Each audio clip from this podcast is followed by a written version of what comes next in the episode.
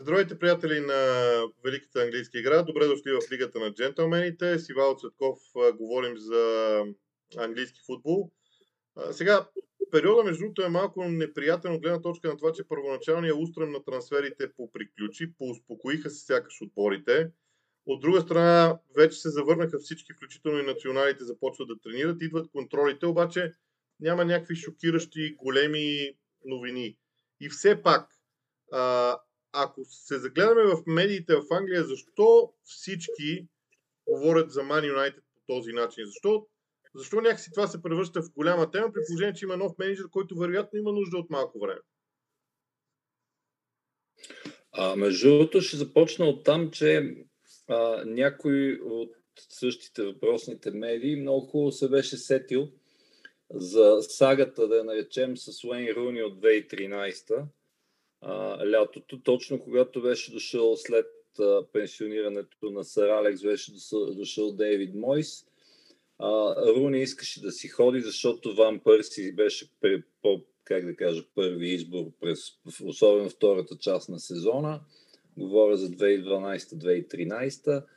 Uh, и сега някои правят, и съответно се говореше за Челси и така нататък. Дейвид Мойс не можа да, да го изиграе като хората според мен тогава, защото каза един вид, че отбора може и без Руни, най-важен отбора и не знам си какво. И съответно те се скараха, и, и, а на него му трябваше този футболист и той разбира се тогава беше 10 на години по-млад отколкото Роналдо е в момента. Но това го казвам тъкмо заради това, защото някои сравняват тази сага с това, което се случва с Роналдо. Да напомним, клуба официално твърди, че Роналдо не се продава. Ерик Тенхак според мен го изигра доколкото можеше го изигра много по-елегантно от, от Дейвид Мойс цялото това нещо. А, и в крайна сметка, въпреки че той не отпътува с тях за турнето там в Азия и в Австралия, а, а, с, до, до момент и нещата изглеждат сякаш, сякаш биха могли да се оправят, т.е. той да остане. Сега, дали това е оправяне или не, ние миналия път го дискутирахме, но истината е, че за момента, понеже повечето от, от таргетираните футболисти от Тенхак за сега не са факт и не се знае за повечето от тях дали ще станат. Говори за Френки Де Йонг и за Антони от Аякс. А, и за още един-двама, които разбира се би трябвало по някакъв начин да оправят нещата според новата визия за Юнайтед. Но истината е, че разбира се, въпреки, че има две школи, аз си задавам въпроса а, а, кой ще ги вкара тия 24 гола, които Роналдо вкара а, миналата година, а, ако той си тръгне според формата, в която се намират и Рашфърт, и Санчо, и всички, които и Еланга, и всички, които могат да играят в предни позиции за момент. Или Марсиал, който се завърна. А, така че този въпрос а, наистина стои още повече, че сега, разбира се, другата школа веднага казва и, и има аргумент там, има основание. А, хубаво да има той Роналдо вкара 24 гола, които са в общи линии процента от всички голови, които Юнайтед въобще вкара, защото Юнайтед завърши сезона с вкарани 57 гола и някой веднага беше отбелязал, че това е с 15 на грубо казано по-малко средно от предишните 4 сезона, които също се смятаха за, за разбира се, за по-скоро неуспешни за Юнайтед. Тоест теорията е, че а, така да се каже, Роналдо измуква а, а, всичко каквото може. Окей, той разбира се а, се представа блестящо, смисъл, се казва, носи ги на гърба си на момента, но това е в а, а, един от аргументите против, т.е. Той, да, да, той да си тръгне, за да може футболистите около него да се развият, защото поне според теорията, а, самото му присъствие, начина по който играе, това, че не пресира, това, че някакси не се вписва вероятно в система, която, а, която е, да наречем, по-модерна, с висока преса и така нататък, по-скоро ще пречи на Юнайтед. Тоест, това са за сега нещата около Ман Юнайтед. То Ман Юнайтед, особено ако се следи а, а, разбира се, не въжи само за тях, въжи и за Ливърпул и за Арсенал в някаква сметка напоследък и за Челси. ако човек следи английската преса, там постоянно нещо ври и кипи, т.е. и трябва да се гасат някакви пожари. А, било то пиар или, или чисто футболни някакси. Така че това според мен не е изненадващо, ако искаш и ти, и ти добави. Да, а, аз, понеже ти, ти знаеш много добре, че от много дълго време застъпвам тезата, че Роналдо не е а, плюс за United. А, първо, разликата в караните голове след идването на Роналдо и преди него наистина е 15 на гола в полза на периода без Роналдо. А, днес наблюдавах някакви малки клипове от тренировка на Man United и правим впечатление, че примерно гледах едни много внимателно центриране на Санчо от дясно за Рашфорд, който завършва с глава на, на, на далечния край на вратарското поле, атакувайки отляво. Тоест, според мен, mm-hmm. а, без Кристиано Роналдо, Ман Юнайтед има много повече а, посоки на атаката. Аз, не, аз съм далеч от мисълта да кажа, че те имат по-добър голмайстор от него в момента. Нямат, така е. Обаче имат по-голямо разнообразие в атаката и всъщност а, това ме навежда на една друга мисъл, която в някаква степен касае общо трансферния прозорец, касае общо английския футбол в а, този смисъл. А, всъщност само преди това да кажем, че с Франки Де Йонг нещата никак не изглеждат зле, защото той очевидно иска да остане в Барселона, твърди, че иска да остане в а, а, Барселона, не се съгласява по никакъв начин нещата там да, да се стигне дори до разговори за трансфер, така че това също в някаква степен наранява Ман Юнайтед, спира ги а, и те са в много тежката ситуация. Всъщност да не, а, да не могат да правят те каквото искат, защото трябва да се съобразяват с това, което иска Роналдо, т.е. да го продадат евентуално. Те се съпротивляват, играят го много добре а, че сякаш той е много нужен и така нататък, само и само да му се вдигне цената. Но на практика те са в много тежък застой. И тук е големия въпрос а, покрай темата Роналдо. Всъщност английския футбол а, кога стана независим от едната звезда, от голямата звезда, от слънцето, което блести над всички останали в отбора. Защото сега се, сега се замислям, че процесите, които проистекоха в Ливърпул покрай Салах и Мане, т.е. това, че Ливърпул се съпротивляваше да даде всички пари на света и в крайна сметка Мане си замина. А, Мансити не мога да кажа, че има една звезда, макар Дебройне да е такъв а, формално. Имам чувството, че английски футбол се оттърсва от идеята да има един топ футболист и другите да са около него. Това, което примерно в първото десетилетие на този век го имаше в отборите, дори по един, двама, трима, три големи звезди. Сега сякаш се търси отбора. Дали няма някакъв, някакъв процес в тази посока, който, да съзираме? грубо казано, няма, няма модел Тиери Анри, например, да, или нещо да, подобно. Да, да. Ами, той, сега честно казано, той, разбира се, ако за секунда се върнем на непобедимите от Арсенал и те там имаше поне 8 човека, които според мен бяха незаменими, иначе нямаше да се случи това нещо. Но, но не случайно го споменавам, защото да, Анри се открояваше, беше най-добрият футболист, вероятно, в Европа за момента, въпреки че така и не му дадоха твоята любима златна топка. Но, но защо, защо го давам за пример? Защото, може би с изключение на модела в Тотнам, където Хари Кейн е чувствително а, така голямата звезда в нападение лидер на отбора и така нататък, наистина в последното, да кажем, десетилетие или, или примерно след края на съответните ери, Фъргюсън, там от този Челси на Мауриньо, който си остана в някаква степен на Мауриньо, а, а, а, но въпреки, че имаше и други треньори, в крайна сметка спечели Шампионската лига с съвсем друг човек, но говоря за гръбнака и за как беше постоянно отбор, разбира се, Арсенал на Венгер и така нататък. А, според мен футбол отиде няколко крачки или няколко скока по-напред в, а, като модернизация, в смисъл такъв да се а, вече да се, как да кажа, системата е краля, грубо казано, освен отделните компоненти на играта и съответно затова са и тия разговори специално в светлината на Роналдо. И то не е в общи ли не е само за него. И сега веднага можем да, да кажем същото и за Ромел Лукако, защото да ги свържем и двете, защото имаше слух, че Роналдо ще ходи в Челси, защото новия собственик Топ Боули иска да направи някакъв супер знаков трансфер. Впрочем, той ще го направи, но сега ще стигнем и до там.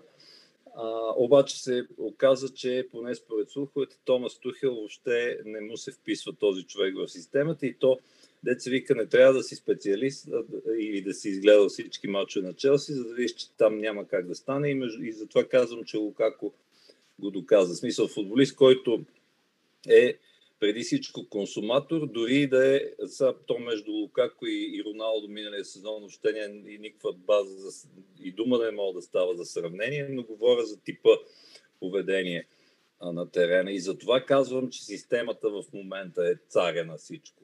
А, и не е само там, и при Клоп е така, и при Гвардиола е така, които задават тенденциите. А, при Артета а, го виждаме това нещо в някаква степен в зародиш. Затова казвам, може би само Спърс от, от традиционните там, да ги наричаме топ 6, само Спърс като че ли разчитат на един или на двама, които са, да кажем, Кейн и Сон, които са по-големите звезди, но факта, че а, те вече ще направят пети знаков трансфер, дете се вика всеки момент, означава, че и Конте вече се е взел за това да, да как да кажем, може би да, да поведе отбора по същия начин, още повече ще играят в Шампионската лига. А, и като казах в Шампионската лига, една от големите драми на Юнайтед, това скоби и завършваме за тях, е, че всъщност а, трябва да се преборят с факта, че отиват да играят в Лига Европа. И това е нещо, което, което за по-големите, да ги речем, ето Френки Де Йон казваме, Ами Френки Де Йонг може па да не иска да, както се казва, да играе в четвъртък срещу средноевропейски отбори от средна класа в Европа.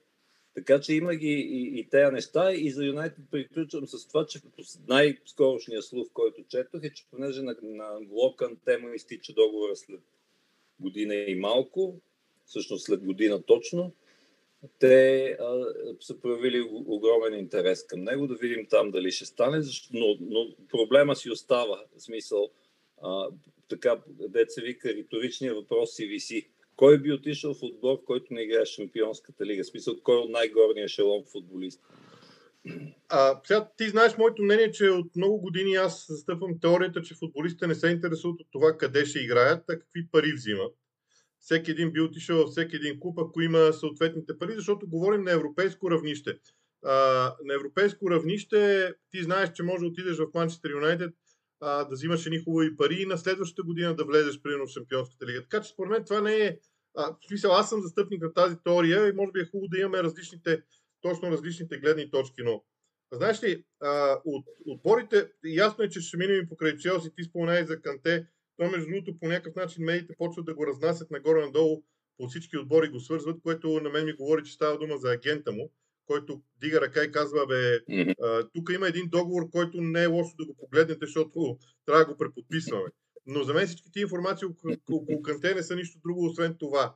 Обаче, а, ясно е, че Рахим Стърлинг ще дойде в Челси. А, при Мансити очевидно начинът на подписване на договорите става малко по-бавно, не знам защо, нямам обяснение, но там се бави обикновено процес, след като една сделка бъде договорена, близо седмица се губи, така беше и с Жезус. Но от гледна точка на Челси, а, гледам, че в Челси всички се насочват към нападателите. Говоря за а, Стърлинг. А, обаче аз лично, аз лично все още ми е интригуващо да знам какво ще направи Челси в защита, защото имаш Рудигер и Кристенсен, които със сигурност са напуснали. Имаше Спиликуета и Лонсо, за които се говори, че може да напуснат, може да останат така. Това. Но това са много елементи от една цяла линия на Челси. Не е ли по-важно там да се погледне, отколкото да се търси атаката? Окей, напускането на Лукако дава а, причина да се търси нападателно. Но според мен защитата е, е, е ключовия момент, за да може този отбор да стане още по-силен. Дори това, което миналата година стана с една линия на отбраната, която не е лоша, дори тя страдаше в някакъв момент.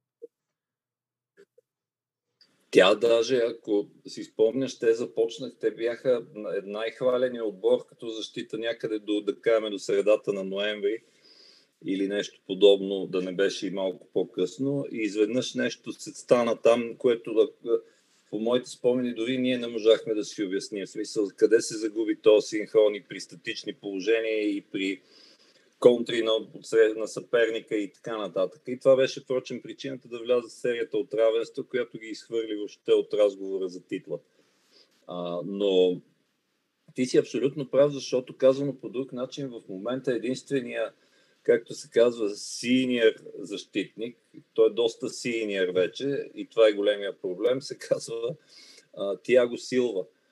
А, и разбира се, той е великолепен, но не може да, а, как да кажа, да кажем, че може около него още да се гради нещо, но в крайна сметка въпроса си стои и, и е възможно да се получи, как да кажа, някакъв вид дисбаланс между това ти да си купиш големи звезди в нападение, защото Стърлинг е голяма звезда, може би и в халфовата линия, все още не знаем, защото има много а, много, много слухове има. Ето сега един от последните беше за Матеуш Нунеш и така нататък, но а, ако се концентрираме върху защитата, това наистина на мен ми се вижда ключов проблем, още повече, че а, начина по който, по който се увеличава, деца вика от ден на ден се увеличава скоростта и системите са подредени така, че ти без тази защита в крайна сметка т.е. без стабилната защита няма въобще за какво да деца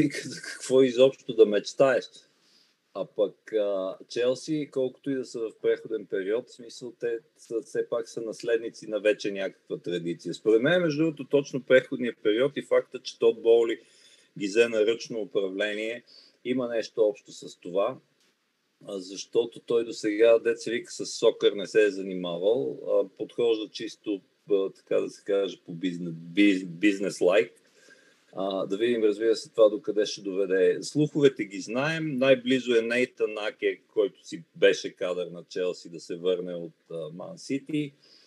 Ще има вероятно оферта и за Калиду Колибали в, Наполи, който има от, откупна клауза за около 34 милиона ли беше нещо такова. А, видях се, че сагата Жил Конде до момента е на никъде, защото пък там се говори, че той иска в Барселона а, и така нататък. Тоест, тези няколко футболиста, тук още могат да се изборят в защита, но казвам следното. Няколко футболиста, с които Челси беше свързван, може би изчакват, аз поне моето вътрешно чувство е такова, в някаква степен изчакват да видят какво ще се случи с този клуб. Тоест той дали ще продължи да, да е английски европейски грант, което разбира се е по-вероятното, но все пак и дали, дали няма да мине през някакъв преходен период. Но разбира се, той има достатъчно време до края на трансферния прозорец. Изглежда, че има и достатъчно пари и, и най-вече то, че ясно, че има достатъчно пари. Въпросът е, че има воля някаква голяма част от тях да бъдат похарчени, поне до момента. Така че аз мисля, че а, смисъл, няма гаранция, че всички накупени, колкото и да са перспективни, изведнъж ще направят, ще поставят началото на нова ера в Челси. Това е работа в общи линии на Тухел, освен на новото ръководство. А, но Челси, разбира се, ще продължат да бъдат активни на трансферния пазар 100%. Аз, аз също така, просто ми е страшно интересно на къде вървят нещата. Ние трябва да отчитаме и още нещо – че самият от Боли трябва да а, просто да има известен толеранс и към самия него, защото обстановката, в която той взе Челси, не е никак лесна и може би на него му е нужно някакво време, за да. А, дори, дори, аз така си го обяснявам, дори да свикне по какъв начин се преговаря в а, европейския футбол, защото, примерно, в американския спорт е по много по-различен начин, с много по-различни аргументи се преговаря а, някои го бяха реонизирали за това, че искал едва ли не да си разменят играчи под найем някакви отбори, но, но това а, смятам, че е нещо, върху което по принцип футбола трябва да се замисли във времето, за да не се харчат безмислени пари. Знам, че знам, ти се усмихваш, обаче аз наистина вярвам, че хубаво е, е клубовете и спортовете от двете страни на океана да се замислят кой от, какво, кой от кого какво може да вземе, защото може да не е чак толкова лошо. А, аз искам да погледнем само една тема към Leeds United и ще кажа защо. Защото за мен Leeds United е в а, а, изключително интересно положение, ако човек погледне към сделките, които правят. Сега на първо място е ясно, че вече Калвин Филипс отиде в Ман Сити. За Рафиня е абсолютно ясно, че също ще напусне. Има някаква малко въпросителна къде ще, но по всички индикации от днес е, че той ще отиде в Барселона. Но от двамата Лич ще вземе поне 100 милиона. В към момента те са привлекли а, петима души, а, всъщност шестима с пари, като от тях няма нито едно голямо, грандиозно име. Аз мога да ги изборя. Бренден Арансон от Залсбург, Уис Синистера от Фенор, Тайлър Адамс от Лайпциг, Кристенсен от Залсбург, Марк Роха от Байер Мюнхен и имат един от моите играчи на Манчестър Сити, Дарко Гиаби, взет като централен полузащитник. Но аз друго искам да, покажа, да кажа. Взимат четирима полузащитници плюс двама флангови футболисти, което, ако трябва да бъда честен, на фона на напускащите, имам ужасното усещане, че ни, ни чака един напълно нов отбор на Лиц. Напълно нов като стил на игра, като всичко останало.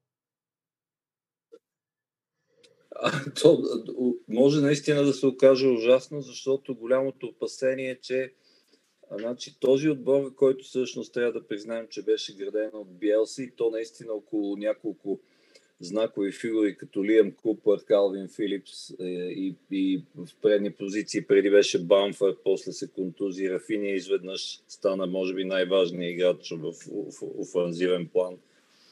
А, та, смисъл не мога да мах, ако това са ти, как да кажа, четири опорни стълба, грубо казано, не може да махнеш, да кажем, два или три от тях и да очакваш, че конструкцията ще е същата. Сега те, разбира се, се опитват чрез тази трансферна активност да компенсират по някакъв начин, но съвсем честно казано, освен Луис Синистера и то предимно от хора, които са, може би са гледали а, а, Лигата на конференциите, а не толкова холандското, никой, никое друго име, както и ти спомена, не, не говори на никого нищо. А, Луис Синистера е взет очевидно за да, като флангови футболист, за да бъде един вид наследник на Рафиния. Ще видим Марк Рота ли ще, кой ще е наследника на Калвин Филипс в средата. Но а, а, риска, риска е огромен и си остава. Защо? Защото и, както се казва, и, и двама поне от тримата нова, трите новака в, в, в Премьер Лиг ето сега последното, с последния случай с Нико Уилямс от Ливърпул, говоря за Форест, разбира се, и, и, и Форест, и Фулъм, а до някаква степен ще видим и Борнамът как ще го отиграят това нещо. Те се стягат, а, така шеговито казано, очевидно се стягат да остават в Премьер Лиг по начина, по който, по който харчат, особено Форест, даже те леко ме изненадаха, че Маринакис е, някакси е успял да прогледне, че има, тук има големи шансове. А, не големи, да, да кажем някакви сериозни шансове а, Форест да се задържат и да станат, т.е. поне да се качат към групата на средняците. А, преди, предвид факта, че миналия сезон, той миналия сезон беше като репетиция, може би, на това, което ще гледаме, освен ако Джеси Марш съвсем не смени системата и не направи някакъв нов и много симпатичен и страхотен млад отбор, който а, по някакъв друг начин а, да си взимам, т.е. да печели точките и така нататък. А, но защо, миналия сезон, защо казвам репетиция? Защото пак трима от четирите, грубо казано, стълба бяха контузени през особено през втората половина на сезона и в крайна сметка видяхме, че Лиц почти до последно беше, беше застрашен от от изпадане. А, разбира се, за тяхна, за тяхна щастие имаше и по-сериозни, казвам в кавички, кандидати. Но истината е, че там нещата още не вървяха. Разбира се, то за това се случи и нещо, което до преди 8 месеца, примерно, ни се струваше немислимо, именно да уволнат Марсело Биелса, който всъщност на, на, ги, как да кажа, който е символ на нова, нова, най-новата епоха в развитието на този отбор защото те реално, а, как да кажа, силен период не бяха имали от самото начало на, началото на този век, крайна сметка. А, тоест, това, което Биел се свърши, беше наистина, наистина страхотно. Може би, като, защото всяко нещо има цикличност, може би се изчерпва в някаква степен, но контузите според мен изиграха главна роля за това, че Лиц беше на ръба. И ето веднага логичния въпрос ми. Окей, ти си вече без двама, две, два, две, всъщност от най-големите си звезди. А, и не се знае това купуване на, да ги наречем по-възпитано, по-неизвестни футболисти на килограм. Ние го видяхме, между другото, Веднага ще направя паралел.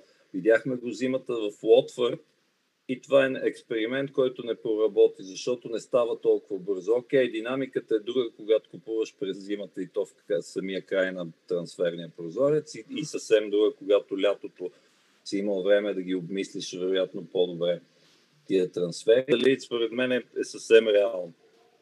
Значи аз, а, при мен а, ситуацията около Лиц ми е безкрайно интересна, признавам си. А, аз мятам, че футбол, който Лиц играеше, беше доста устарял като а, модел. А, сега Джеси Марш, е, той за това беше привлечен да направи нещо ново, нещо различно. Но тук отново се намесва, според мен, кардиналният сблъсък, който ние наблюдаваме от известно време. Звездите на терена срещу менеджерите, които всъщност започват бавно и сигурно да се превръщат в големите звезди на отборите. Тоест, вече звездата на всеки един отбор не е на терена, а е на пейката. И оттам идва, оттам се пренася плясъка на терена. И този процес, който започва да се случва, разбира се, в Лиц ситуацията е малко по-различна.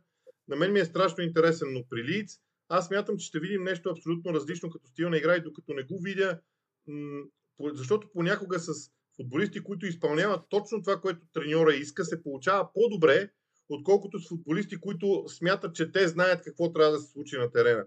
Кой от двата варианта ще е за Лиц, нямам идея, но е факт, че отборът ще изглежда много, много променен с а, а, различни индивидуалности в, а, в голяма степен и ще видим на къде ще тръгне цялата тази конкуренция. Между другото, другата тема, защото преди темата е, че те привлякоха много и продават много.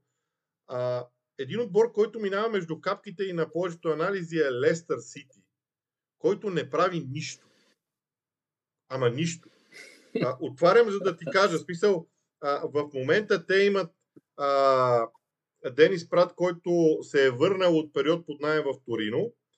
А, ги напускат Елдин Якупович и Адемола Лукман, а, който просто беше под найем. А, един вид. Тоест, при тях не се случва нещо драстично, което да ги... Защото аз очаквах в Лестър да се случи нещо, което да, да, да някакси да, да ги направи по-силни, да отправят предизвикателство към топ 6 и се питам дали това не е отношение на шефовете към Брендър Роджерс. Ти как разчиташ цялата тази конфигурация около Леста? А, значи да започнем от там, че според мен в някакъв, даже би го нарекал почти философски смисъл, а, Лестър някакси вече се примириха с това, че вероятно ще бъдат по-скоро отбор, може би от горната половина, но не от топ 6. А въпреки, че на два пъти бяха много близо до влизане в Шампионската лига. Това е единственото ми обяснение. Другото възможно обяснение е, че а, в съвременния футбол я има и тази стратегия. А, а, деца вика, успешен трансферен прозорец е и ако успееш да запазиш отбора, да не ти го разграват, т.е. отбора, който е изнесъл предишния сезон. И тук голямата въпросителна е какво ще стане с Юри Тилеман, защото знаем, че Арсенал проявяват изключителен, изключителен интерес към него. И, и нищо чудно, и понеже той, той така излиза, че не е изкъп заради откуп на клауза и така нататък, е много вероятно той да си тръгне. Тоест, ако и там е малко, ако си тръгнат двама или трима основни футболисти и при положение, че имаш Окей, отдолу идват и Хеаначо, Харви Барас и така нататък, но централният е нападател очевидно вече е в пенсионна възраст.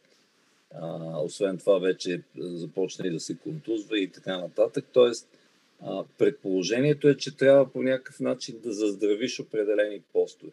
Сега, окей, обратното, ще, някой ще каже, ама те си имат футболисти. Те си имат, обаче какво става, ако, ако някой от по-големите риби, така да се каже, се огледа в трима или четирима от тях. Даже не говоря само за Тилеманс. Тоест, аз нямам друго някакво валидно обяснение защо. Разбира се, може да има и трето и то да е много прозрачно, а именно, че а, нещо не излизат сметките и не може да се инвестират а, а, нови и особено пък крупни суми. А, това също, също е възможно да, да, да се случва. Но Лици и без това до момента изглежда като отбор, който а, някакси а, ще ще, ще, би било невероятно да се бори за оставане в лигата, въпреки че това се случи на отбори, за които също вярвахме, че е невероятно като Евертън.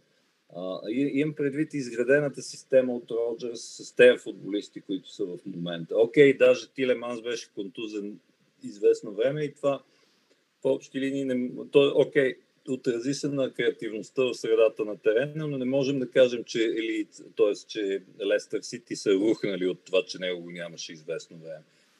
А, така че някаква комбинация според мен от театрите. Ти ако се сещаш нещо друго, просто добави.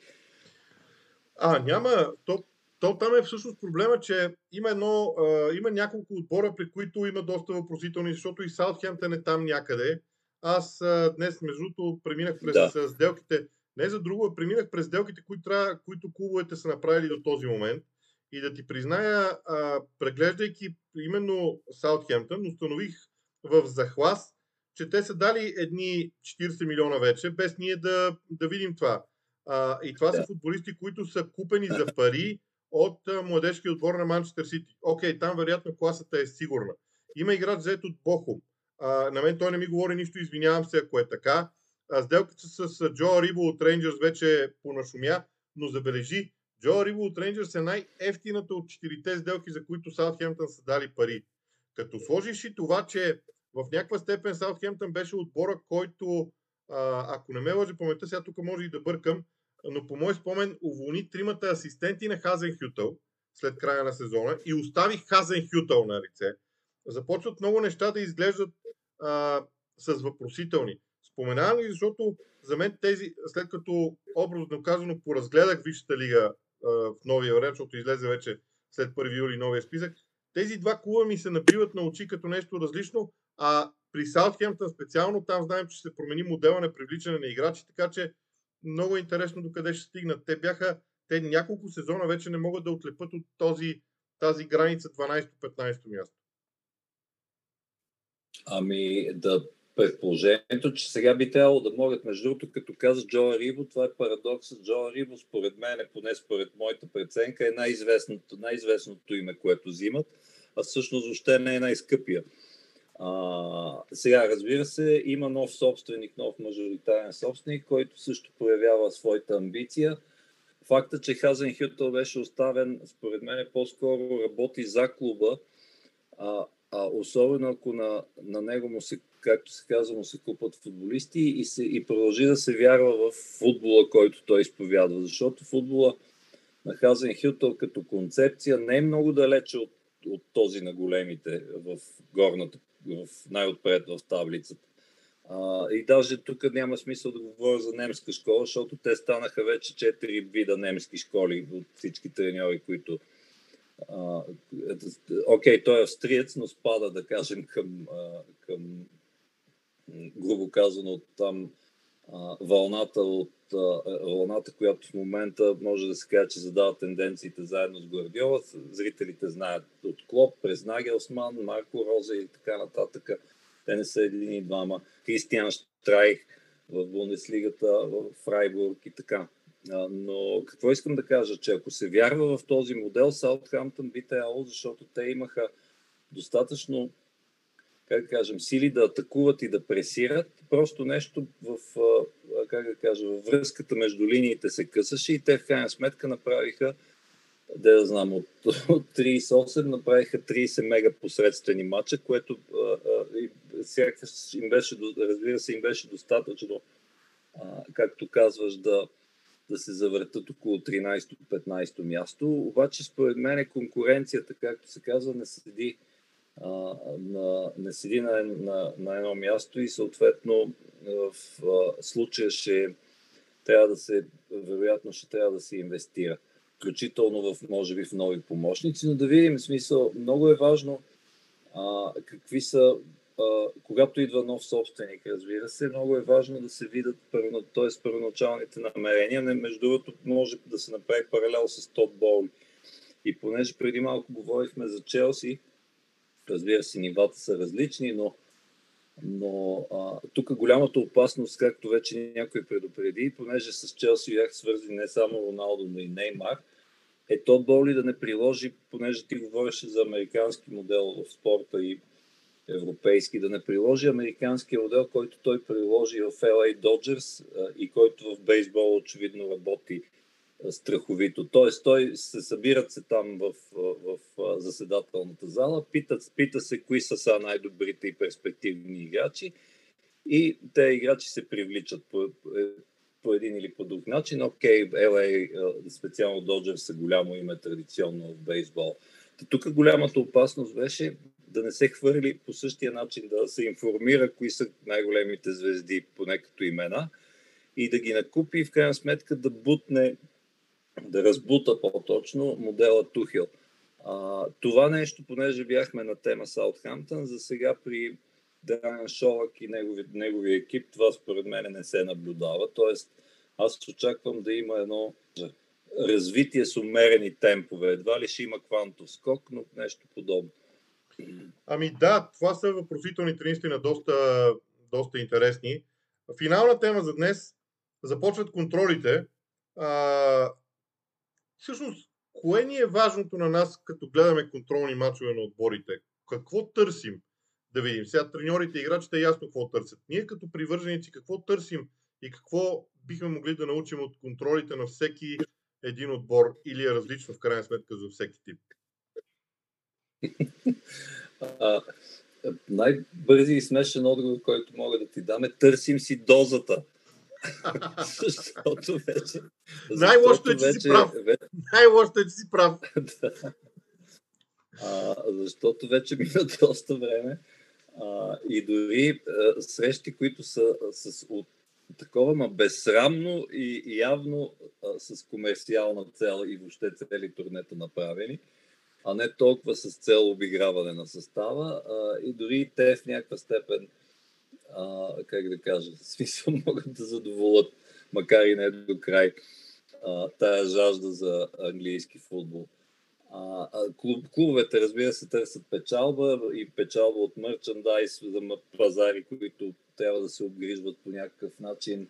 Да приемем, че треньорите и футболистите, те все пак специално треньора иска да види поне някои смисъл новите попълнения в действие, как евентуално, какво, какво да наместват там. Вероятно се пише трескаво в едни тефтери и се правят едни, т.е. през съответните софтуери се правят планове как да се играе през следващия сезон, но истината е, че предсезонната подготовка не ни отговаря на кой знае колко, колко, колко много въпроси, защото първо, разбира се, нагласата е друга. А, второ, понякога условията, в които, в които се играе, още не са съобразени с, как да кажа, с добруването на клуба. Ето, ще дам пример веднага. Утре ще има Манчестър Юнайтед Ливърпул на национален стадион в Банкок в Тайланд, където влагата и температурата го правят почти непоносим, почти непоносимо да се играе футбол от такова високо ниво. Само пример давам. Съответно, вероятно в Австралия Юнайтед ще, ще могат да си поемат въздух, защото там, там в момента е по-скоро е хладно. Но а, защо го казвам това? А, и най-важното, забравих. Според мен този сезон а, почти всички отбори, айде не почти, не знам, поне три отбора, обаче а, а, комерциалните закони са си комерциални закони, обаче в планирането леко се прекали защото се пресметна, ние това го споменахме, аз ги забравих цифрите, но бяха чудовищни. В смисъл, Манчестър Юнайтед трябва да пропътуват нещо като 40 000 км с самолет и то в рамките на няколко дена. Ливърпул май беше по същия начин и така нататък. Тоест, това според мен е част от някаква тенденция за не, тоест, не знам дали е част, но ми прилича много на това да не се мисли за футболистите, че футболистите са гладиатори, същия начин, по който FIFA UEFA не мислят за здрав предимно и най-вече за здравето на футболистите, мислят как да наблъскат календара с още мачове и съответно бизнес модела да се развива още повече. Но а, спирам до тук, защото това е много дълга тема, в крайна сметка. Аз само ще добавя още нещо. За мен в контролите се гледат отделни елементи, а не цялостното представяне. Тоест, а, комбинация да. между двама футболисти, а, действие на даден футболист в ляво, в дясно или нещо подобно.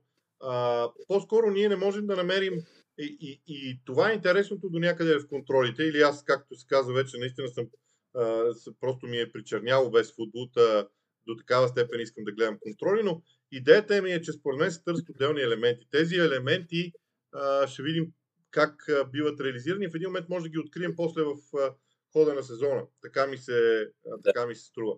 Добре, ами да свършваме и без това стигнахме 40 минути.